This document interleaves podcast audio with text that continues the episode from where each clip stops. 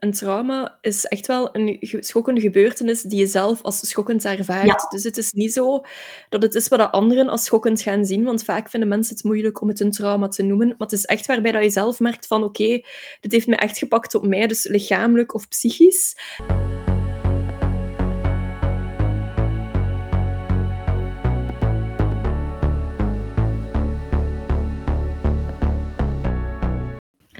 Hallo en welkom bij een nieuwe podcast. Uh, vandaag gaan we eigenlijk starten met een nieuw thema. En een thema die misschien ja, voor velen een moeilijk thema gaat lijken, of die we toch wel ja, uitgebreid gaan bespreken. Daarom ook iets meer getuigenissen deze keer. Maar we gaan werken rond eetstoornissen en PTSS. PTSS is natuurlijk posttraumatisch uh, stresssyndroom, wat dat een heel groot woord is, maar waarbij dat er onmiddellijk gaat opvallen dat het gaat rond ook die trauma's die erin zitten. Dus ik denk eigenlijk, Lotte, dat het dan goed is dat ik eerst eens ga uitleggen wat dat een trauma is. Um, Een trauma dat kunnen we eigenlijk zien als een gebeurtenis die ons wel gepakt heeft, dus een schokkende gebeurtenis eigenlijk, um, die ergens een impact op ons heeft gemaakt. Um, dat kan gaan, we kunnen, allez, denk hierbij bijvoorbeeld aan een verkeersongeluk of uh, vroeger als kind um, dat je, ja, dat je eigenlijk merkte dat je, je gepest werd. Um, het kan daarbij eigenlijk ook gaan over één enkele gebeurtenis die dat zich voor heeft gevallen, of verschillen, verschillende keren eigenlijk. Um, ik denk dat het misschien al belangrijk is om daarbij te zeggen, een trauma is echt wel een schokkende gebeurtenis die je zelf als schokkend ervaart. Dus het is niet zo dat het is wat anderen als schokkend gaan zien, want vaak vinden mensen het moeilijk om het een trauma te noemen. Maar het is echt waarbij dat je zelf merkt van oké, dit heeft me echt gepakt op mij, dus lichamelijk of psychisch. Um, en dat het daar eigenlijk echt al mee gaat starten. En zoals dat inderdaad Olivia zegt, je hebt één gebeurtenis of een opeenstapeling. En dat is eigenlijk het verschil tussen enkelvoudig of complex trauma. Maar ik ga Olivia verder laten uitleggen. maar inderdaad, zoals Lotte zei, want dat was uh, ook nog iets heel belangrijks dat ik daarbij wou zeggen, is het hangt, ja, het hangt af van hoe dat je dat zelf beleeft. Dus um, dat is, allee, er is geen maatstaf om eigenlijk te zeggen hoe, allee, hoe welke impact dat iets op u heeft, dat is echt iets enorm persoonlijk. Um, het is sowieso telkens wel een beleving die negatief gekoppeld is en dus ook iets dat het voor u moeilijk maakt om te verwerken of om een plekje te kunnen geven eigenlijk. Um, dus ja. Sowieso is het eigenlijk zelfs zo, door het feit dat het moeilijk is om een plekje te geven of om te kunnen verwerken, het is eigenlijk pas een trauma op het moment dat we het ook merken, we kunnen het niet onmiddellijk verwerken. Dus we gaan eerder in de vermijding schieten en we gaan het eerder proberen weg te duwen of er niet mee bezig zijn of constant afleiding zoeken. Mhm. En dan gaan we ook wel spreken over het feit dat het een trauma is, want het gaat over een erge gebeurtenis. Maar wanneer noemen we het een erge gebeurtenis of een ervaring en wanneer is het eerder een trauma, dat draait dus eigenlijk allemaal rond heb je de mogelijkheid op dat moment of heb je de tools op dat moment om het te kunnen verwerken of niet? Ja, nee, inderdaad. En op die manier dan, als je ook eigenlijk merkt hè, dat je het niet kan verwerken, dus dat het ook niet lukt en dat je het geen plekje kan geven, um, en dat sleept toch wel echt een langere periode ook gewoon aan, dan kan eigenlijk een trauma uitgroeien tot PTSS. Dat klopt toch, Lotte? Dat klopt inderdaad. Dus het is eigenlijk dat zo is dat je het blijft wegduwen, dat blijft uh, weggeduwd worden. En dat dan eerder PTSS gaat worden. Want PTSS is natuurlijk een syndroom die gekenmerkt wordt door heel veel verschillende ja, kenmerken die daar ook gaan bijhouden. En die eigenlijk zo nog altijd op de dag van vandaag dan een impact gaan hebben op jouw leven. Dus dat betekent dat dat trauma dat gebeurt niet meer. Hè, dat trauma, dat is niet meer dat dat echt nog aan de hand is. Dat kan natuurlijk bij PTSS, maar het kan ook zijn dat dat echt iets is van al jaren geleden. Um, maar dat dat wel nog altijd een hele grote impact heeft op jouw denken, jouw doen, en dat dat echt wel jouw leven nog mee gaat gaan bepalen. Denk maar bijvoorbeeld aan het feit dat er echt wel herbelevingen naar boven kunnen gaan komen misschien een belangrijk iets, want niet iedereen kent een herbeleving. Als je zelf geen PTSS hebt of geen herbelevingen nooit hebt meegemaakt, is dat heel moeilijk om te weten wat dat is. Um, maar herbelevingen zijn eigenlijk momenten dat je bijna teruggaat naar het moment van het trauma, of dat er eigenlijk ja, bepaalde zaken naar boven gaan komen van dat trauma, en dat je het op die manier bijna levensecht terug aan het meemaken bent. Die gevoelens komen allemaal terug naar boven, de beelden kunnen terug naar boven komen.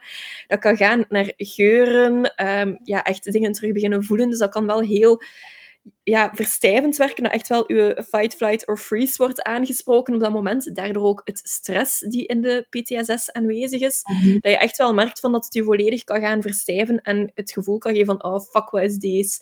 Belangrijk is ook, een herbeleving heeft wel altijd een trigger. Dus er zijn bepaalde dingen die ervoor gaan zorgen dat getriggerd wordt. Het probleem is, dat kunnen echt mega random dingen zijn. Dat kan ja, logischerwijs de persoon zijn voor wie dat het trauma is veroorzaakt. Ik denk dat dat heel logisch is, dat dat een mhm. herbeleving kan geven. Maar dat kan ook zijn een bepaalde aanraking van iemand, een bepaald woord die gezegd wordt, en dat daardoor eigenlijk die beelden terug naar boven gaan komen. Dat is ook waardoor dat het dus echt wel een hele grote impact kan hebben op jouw leven. Want je kunt in een random gesprek zijn met iemand en die zegt een woord zonder daarbij na te denken, want dat kunnen echt hele kleine woorden zijn. En dat je daardoor eigenlijk terug binnen in dat, uh, ja, in die, dat trauma terechtkomt en dat je daar weer heel tijd aan gaat zitten denken. Ja, en inderdaad, allee, daaraan linkend ook, allee, um, denk maar bijvoorbeeld hè, dingen die we ook kunnen koppelen aan PTSS zijn zo nachtmerries.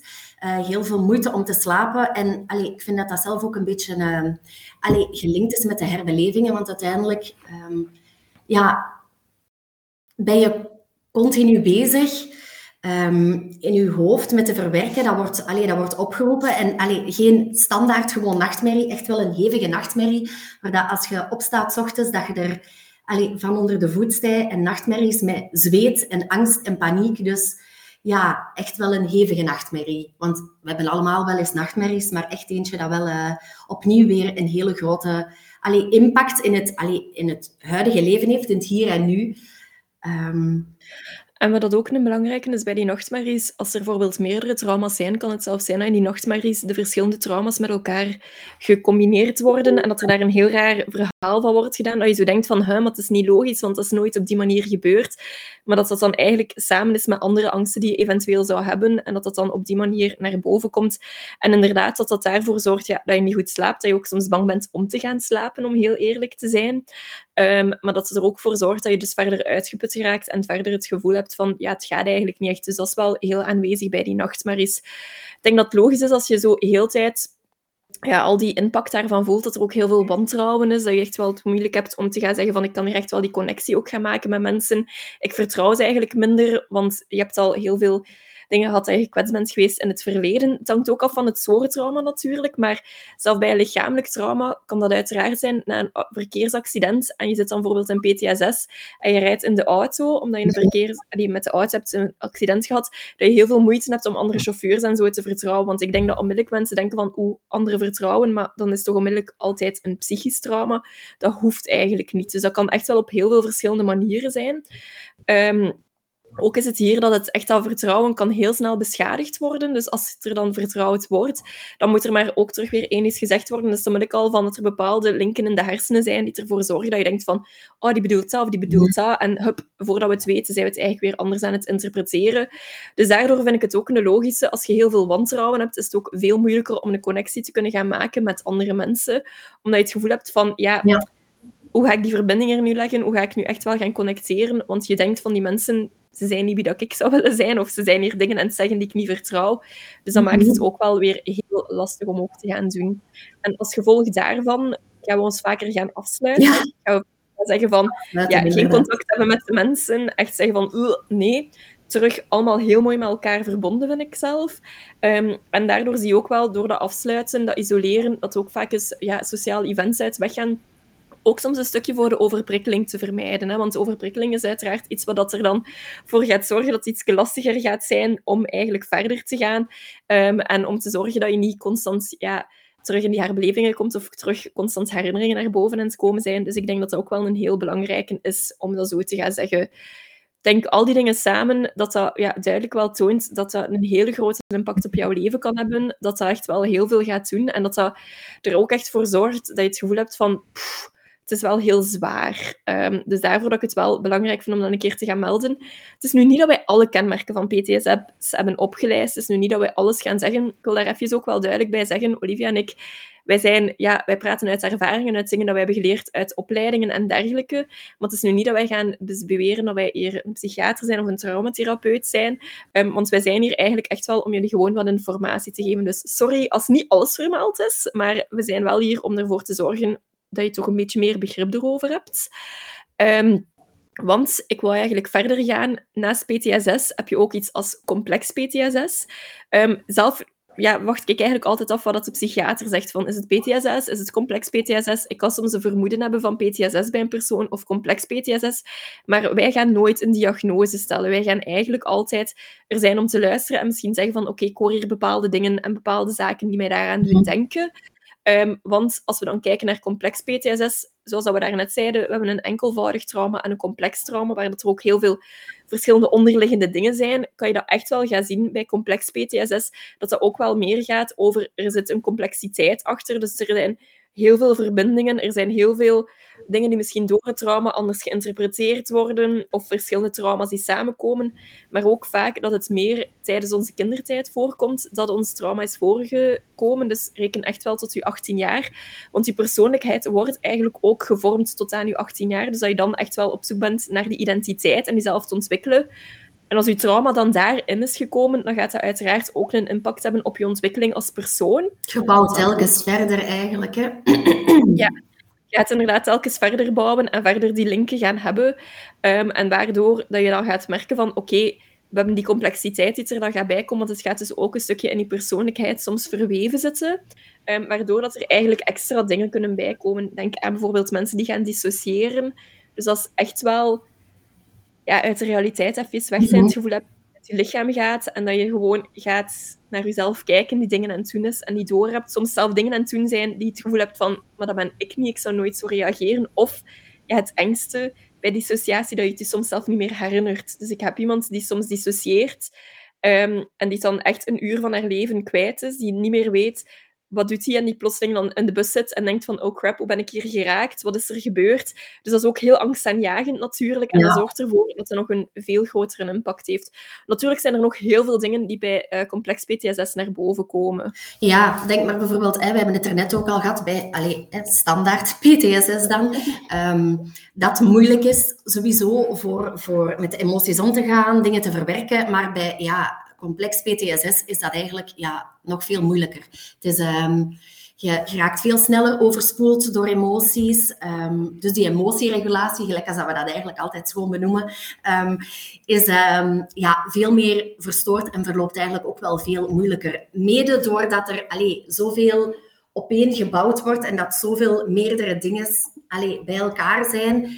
En dus allee, ja, dat is eigenlijk één kluwe, één linkenpatroon waardoor dat ja, op den duur um, die overspoeling van die emoties eigenlijk gewoon een, een heel logisch gevolg is.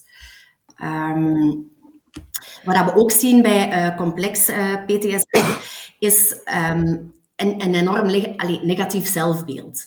Uh, ook mede weer door, allez, zoals Lotte daarnet vermeld, het gaat ook vaak over dingen die in de vroege kinderjaren of in de kindertijd gebeurd zijn. Dus uw, uw persoonlijkheid wordt al gevormd. Dus um, ja, hoe leg ik dat nu goed uit, Lotte? Want ik ben even mijn, mijn concrete, gestructureerde... Draadkans. um, wel, het is eigenlijk zo dat ik kan zeggen van het gaat naar een negatief zelfbeeld doen, omdat er heel vaak is, het is iets wat je niet kan verwerken, waardoor dat er heel vaak de schuld op onszelf wordt gezet. Dus dat we heel vaak gaan zeggen van oké, ik heb hier de schuld in, waardoor dat het is gebeurd met mij of dergelijke. Maar ook soms kan het zijn, doordat dat trauma al van kinds af aan erin zit, dat je denkt van ja, het feit dat ik dit meemaak, is het feit dat ik dit ook verdien. Dus dat je denkt van, ik verdien niet beter, ik ben waarschijnlijk een slecht mens, omdat dat misschien gezegd is geweest, of omdat dat u ook dat gevoel heeft gegeven. En voor ons is dat dan in onze opvoeding dan dat het erbij is gekomen van, ja, als ik dit meemaak, dan moet het toch teken zijn dat ik ja. dat effectief gewoon ja, wat, wat kan, kan erbij doen en erbij kan nemen. Dus ik denk dat dat een heel belangrijke is. En daardoor dat dat ook op jezelf wordt geprojecteerd, omdat dat ook in die kindertijd echt is gebeurd. Heel veel um, denkprocessen eigenlijk die dat ontstaan zijn. Want uiteindelijk ontstaan als denkprocessen toch allee, veel eer in onze, in onze jonge jaren. Dus allee, het is heel logisch dat als we daar inderdaad trauma meemaken, um, en meerdere malen, dat dat zich verweeft met je persoon, gelijk als dat jij dat zegt. En inderdaad, ja, je gaat daar dingen uit afleiden. Hè. Je gaat denken, je gaat linken leggen hè, en denkprocessen worden gevormd. Um, ja. Wat is voornamelijk het feit, allee, als je iets niet kan verwerken, is het ook heel belangrijk om te beseffen, dan is het vaak dat je denkt van dit is normaal dat dit gebeurt. Ja. Ehm, want dat is waar dat dan ook de verwerking niet door lukt, omdat we denken dat dat iets is wat we, dat we zouden verdienen of dat er bij ons hoort. Maar natuurlijk, als dat gaat over een trauma die heel diep raakt en je denkt dat dat normaal is, dan zorgt dat er uiteraard ook voor dat jij denkt als persoon van oké, maar dat is toch... Ja, dan moet ik toch wel echt een slecht mens zijn als ik dit verdien, want ik zou dat andere mensen niet aandoen, dus ik ben slecht. Mhm. Ehm, dus dat is eigenlijk waardoor dat, dat negatief zelfbeeld ook heel hard naar boven komt. En iets wat heel belangrijk is om te weten, is natuurlijk, zoals ja, bij alles, als wij ons negatief voelen, slecht voelen, of als wij met heel veel mentale shit zitten, ik heb echt geen mooier woord ervoor. dat is best um, slecht. is het ook logisch dat wij als mens soms gaan kiezen voor de quick fix om ons eventjes beter te voelen. En daar zit het probleem dat we dan heel vaak naar ja, destructieve copingmechanismes gaan grijpen. Dus dat we echt wel dingen gaan doen die ons juist eerder kapot gaan maken dan dat ons energie zouden geven of dat ons beter zouden doen voelen omdat we ook merken dat we soms niet weten hoe dat we er anders mee om zouden moeten gaan. Um, bij die destructieve copingmechanismes kan het dus ook zijn dat hoe dat je ermee omgaat met alles wat dat PTSS met zich meebrengt, dat daardoor ook de eetstoornis wordt ontwikkeld. Of als de PTSS tijdens je eetstoornis aan, alleen naar boven komt, omdat je trauma dan is gebeurd, dat eigenlijk ja, ervoor zorgt als een extra laag, waardoor dat moeilijk is om ervoor te gaan zorgen dat we van de eetstoornis af gaan raken. Want dat is maar op zoveel ja, extra lagen dat er nog meer in gebakken zit. Plus ik denk ook, laten we even eerlijk zijn, als je hoort wat alle kenmerken zijn van PTSS en je kent een eetstoornis, er zit heel veel overlappen, waardoor dat we ook al merken van, ja, oké, het is misschien ergens wel logisch dat ook die eetstoornis naar boven kan komen of die criticus hem heel hard op dat eten gaat leggen omdat bij PTSS gaat er hem ook over dat je het gevoel hebt dat je heel vaak geen controle hebt over jouw leven. En dan is die eetstoornis daar om het gevoel te geven... Ah, controle, ik ben hier. Terwijl dat, dat eigenlijk iets is dat we weten dat gewoon verder gaat zijn, dat ons uh, ja, kapot gaat maken. Wat aan mij ook opvalt, en ik denk dat dat misschien ook al bij jullie is opgevallen als je naar meerdere uh, podcasts al hebt geluisterd, is heel veel van de psychische stoornissen die we tot nu toe aan het bespreken zijn, hebben ook heel veel overlap. Dat is ook ergens logisch, want ze gaan ook allemaal gecombineerd worden met een eetstoornis. Dus je gaat eigenlijk heel veel dingen kunnen gaan, gaan zien, waardoor dat wel echt belangrijk is dat de juiste diagnose wordt gesteld. Dus als je kijkt naar bijvoorbeeld hoe dan een persoon reageert van PTSS, kan er ook heel vaak borderline zijn. Dat is niet dat je automatisch borderline hebt als je PTSS hebt. Net zoals bijvoorbeeld ehm, ja, het gebrek aan aandacht hebben kan misschien wijzen op ADHD, maar kan dus ook wijzen op die PTSS. Dus er zijn heel veel dingen die met elkaar gelinkt zijn. En daarvoor vind ik het wel goed om ja, ook een goede diagnose te hebben. De vraag is ook van, moeten we altijd dat labeltje hebben? Dat is een discussie die we hier nu niet gaan starten, natuurlijk. Ehm, maar naar de behandeling toe is het soms wel handig om gewoon te weten oké, dat zit er eigenlijk een stukje achter, want even technisch, we hebben iets genaamd uh, secundaire diagnoses en ja, primaire diagnoses. En een primaire diagnose is eigenlijk wat wij zeggen van, kijk, dit is echt wel het, het meest aanwezige of hetgeen wat er het meeste achter zit. En dan een secundaire diagnose is eerder dat we zeggen van, ja, kijk, dit, hangt, dit is enkel tot stand gekomen door die primaire diagnose. Dus bijvoorbeeld als een eetstoornis komt vanuit PTSS, dan gaan we zeggen PTSS is de primaire diagnose en dan de eetstoornis secundair. En dan weten we, er moet echt wel aan de beide gewerkt worden, maar dan weten we ook heel duidelijk, zolang dat er niet aan die PTSS gewerkt wordt, kan je eigenlijk ook je eetstoornis niet volledig kwijtraken of oplossen, om het zo te zeggen. Waarom? Omdat dat een secundaire diagnose is, dat is een manier hoe dat je omgaat met je eerste diagnose. Dus dat is wel een heel belangrijke, dat je die een tandem hebt. Een eetstoornis is eigenlijk dus, ook als ik het wel goed begrijp, van, dat is een soort gedrag dat je stelt. Hè? Allee, dat is, dat is het topje van je ijsberg, eigenlijk een beetje. Ja.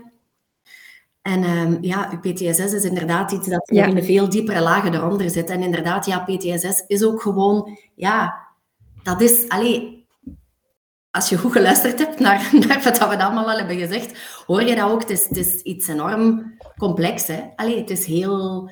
Het is een kluwen en het is, het is het is heel complex en het is een enorm kluwen. En we merken het ook gewoon, allee, als er onderzoeken zijn gedaan, natuurlijk, ja, onderzoeken die gebeuren rond PTSS en eetstoornissen, dan zijn we al heel gericht aan het zoeken natuurlijk.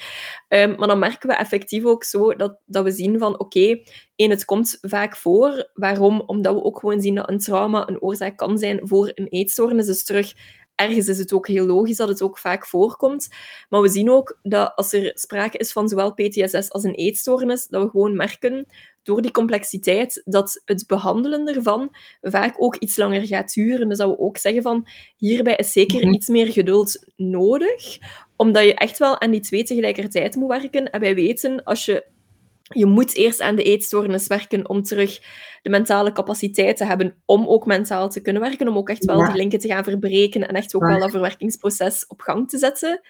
Maar aan de andere kant, als er dan aan het trauma wordt gewerkt die voor de PTSS zorgt, dus dat we echt aan dat verwerkingsproces bezig zijn, bijvoorbeeld door brainspotting, EMDR of dergelijke zaken, dan ga je eigenlijk merken van, ah ja, oké, dan werken we aan dat trauma, dan komt dat terug naar boven. Mhm. Maar wat gaat er dan gebeuren? Dan ga je terug naar je coping willen grijpen. En dan heb je uiteraard terug dat daar ja, de eetstoornis is.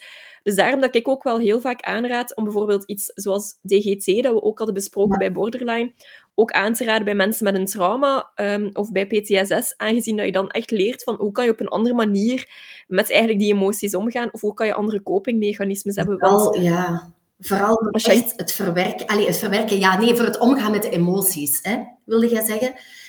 Ja, ja omdat dat voor die overspoeling. Is, ja, en dat je inderdaad, hè, wanneer dat je aan je trauma werkt, of trauma's, dat je inderdaad wel iets hebt om op terug te vallen in de plaats van de eetstoornis, bedoelde. Veronderstel ik.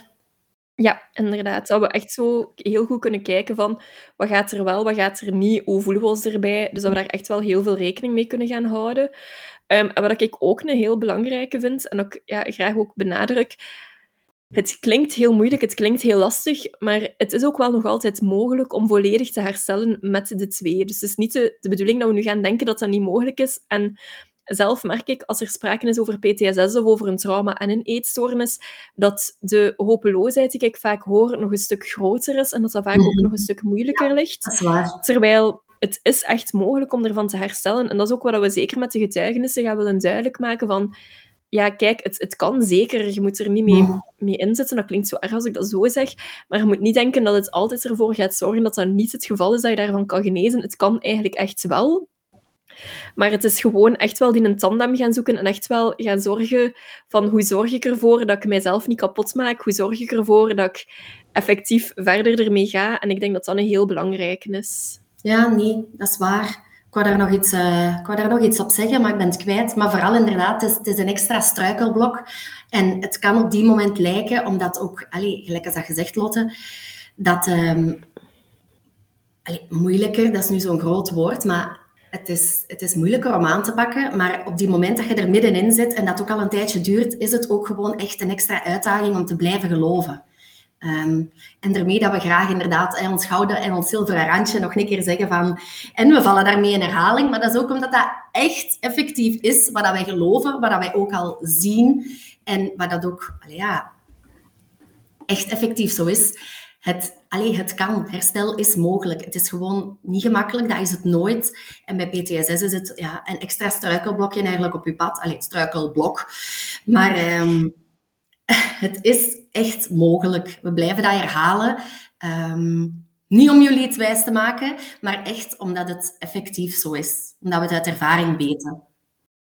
En ook, misschien ook een belangrijke, als je gaat kijken, ja, we zeggen het is inderdaad mogelijk, maar het is echt wel gaan zoeken naar, oké, hoe kan ik Mhm. mijn aanpassingen doen om dit ook haalbaar te maken? Wat bedoel ik daarmee?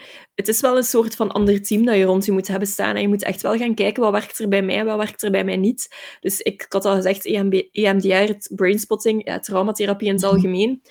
Ehm, je hebt heel veel verschillende vormen, maar het is echt wel gaan zoeken en je ervoor openstellen om de manier om met je trauma te gaan werken, om dat ook wel te gaan vinden. Want ik vind het wel belangrijk om daarbij te vermelden, en dat hoor je bij heel veel ja, traumatherapeuten, dat dat ook gezegd wordt, er kan over gepraat worden, er kan heel veel over gepraat worden, maar met praten alleen gaan we er niet komen. Omdat dat heel vaak ook is dat een trauma zich ook lichamelijk kan vastzetten en dus dat we ook echt wel op andere manieren te werk gaan moeten gaan om effectief dat trauma ook los te gaan krijgen en om dat op een andere manier te kunnen gaan plaatsen. Um, en het, is moeilijk en je kan eraan werken op het moment dat je zelf ook voelt, ik ben er klaar voor. Uh, ik denk, dat klinkt misschien raar om te vermelden, maar ik denk dat iedereen dat wel weet. Ja, het is een trauma dat je het niet kan verwerken en daardoor dat naar PTSS uitgroeit. Maar het is dan ook logisch dat het er soms niet onmiddellijk klaar voor gaat zijn om eraan te werken, maar het is op dat moment dat je zoiets hebt van het heeft nu te veel mijn leven beheerst en nu wil ik er echt iets aan doen, want het is wel een lastig proces. Maar geloof mij, het is hem echt waard om er tegenin te gaan, om echt te zeggen van ja, fuck you de mensen die mij dat hebben nagedaan en ik wil hier terug zelf kunnen lezen, leven en ik wil zelf gewoon mijn eigen leven terug in handen nemen, want dat is ook wat je doet door echt wel voor dat herstel te gaan kiezen. Belangrijk is ook, het is een goede psychiater hebben die je daarmee in kan ondersteunen, ook met medicatie en zo, kan meekijken van wat er het beste is. Um, ik vind ook de aanvulling met een PMT dat dat heel belangrijk is. Natuurlijk, hou er wel rekening mee, het hangt af van het soort trauma. Oh, ja. Ik denk dat het heel ja, belangrijk is om te, te gaan vermelden als het een trauma is waarbij dat het gaat over eerder ja, seksueel misbruik of dergelijke, dan kan PMT ook wel heel angstaanjagend zijn om juist mee te starten. En is die lichaamsbeleving nog soms een stukje moeilijker, maar ook dan is het heel belangrijk dat er echt wel rond die lichaamsbeleving gewerkt wordt. Dus um, ik weet dat de meesten dat, zouden uit de weg gaan, maar terug weer, inderdaad, zoals Olivia ook zegt, het gaat dan over dat vertrouwen creëren, echt wel die een band met je hulpverleners te gaan hebben. Dus ik denk dat dat wel een belangrijke is. En wat je ook vaak gaat zien, alleen dat is hoe ik al met veel mensen heb samengewerkt rond PTSS en rond trauma's, is dat wij soms werken zelf met mij als diëtist een psycholoog voor de eetstoornis, mhm. om daar echt wel rond te werken, rond dat, dat zelfbeeld en dergelijke. Maar dan nog een andere psycholoog die echt wel puur op dat trauma werkt. Waardoor dat je ook weer meer die afleiding hebt van oké, daar werk ik daaraan, daar werk ik daaraan. En dan maakt het ook soms wat makkelijker. Dat je mooi op verschillende vlakken inzet en ook gewoon dat een schoon geheel vormt. Dat je ook wel ziet van... Want zeker hè, als je echt aan trauma werkt en die diepte ingaat, allee, is het wel belangrijk van extra ondersteuning te hebben daarnaast ook als een beetje extra opvangnet. Hè. Um, ja. En vooral ook, ja, zoek en iemand waar je goed bij voelt. Ja. Zoeken waar dat je goed bij voelt en ook je omringen met de mensen dat je goed bij voelt, ook daarbuiten. Want als je bezig bent met een trauma te werken, dan gaat er uiteraard ook weer meer herbeleving dan nog maar eens komen gedurende de dag.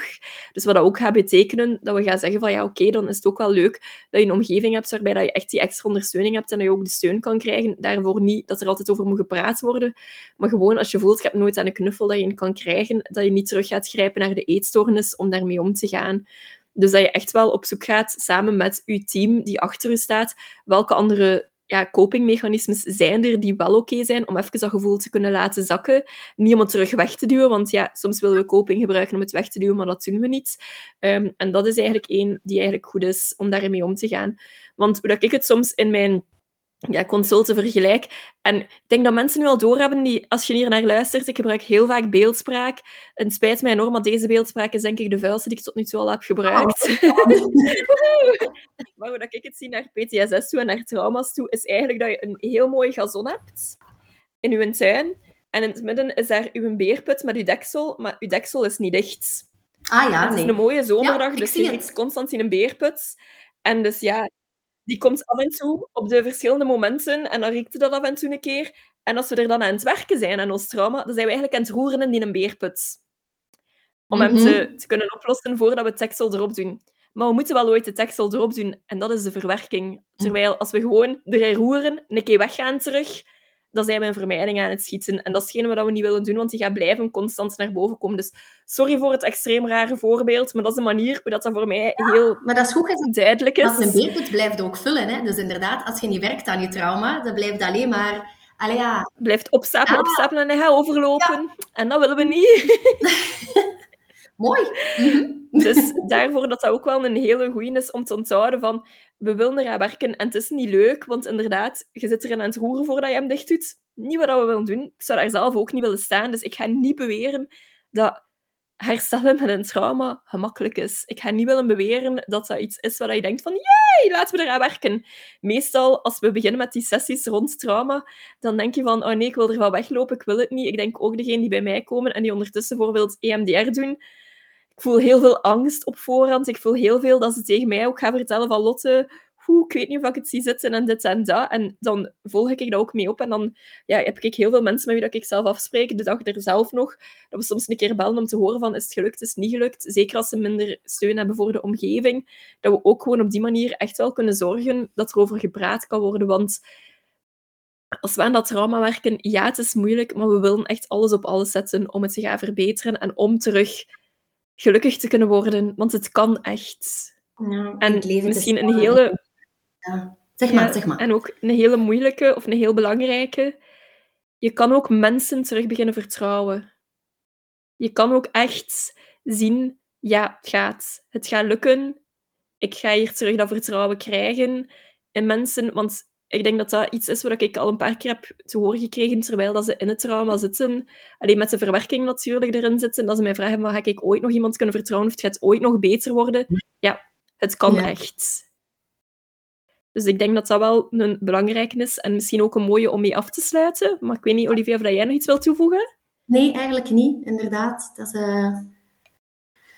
dat is een hele schone. Ik ga akkoord. Oké. En dan hoop ik dat, dat je natuurlijk iets hebt bijgeleerd door hier naar te luisteren. En hopelijk ook een beetje een boodschap van hoop hebt uitgekregen dat het echt wel mogelijk is om te herstellen. Ja, ons herhaling, we blijven er altijd in. um, maar ik denk dat dat wel een heel belangrijke is. En dan hoop ik dat je het ook ziet zitten om ons volgende week terug te horen. Want dan zijn we er terug met een getuigenis. Met iemand die ook PTSS heeft en een eetstoornis. En die eigenlijk vertelt over haar verhaal, hoe dat allemaal verloopt en hoe dat die allemaal ja, daar mee heeft omgegaan en wat hij allemaal heeft gedaan om toch wel er weer tegenin te kunnen gaan. Dus hopelijk tot volgende week. Wij kijken er alvast naar uit om ook de getuigenis te horen. Tot dan. Dag.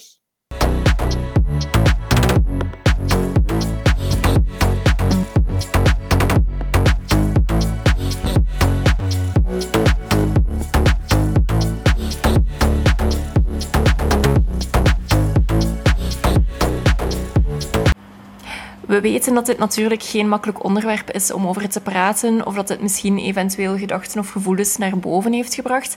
En daarom willen we je echt eraan herinneren dat je ook ergens terecht kan. De mensen van AWEL staan eigenlijk altijd klaar om je verder te helpen. Het kan zijn een belletje of via de chat, maar je kan ook natuurlijk altijd bij ons terecht um, op de vrijdagavond als je vragen hebt of ergens mee zit. Dus je bent zeker niet alleen en vergeet dat ook niet.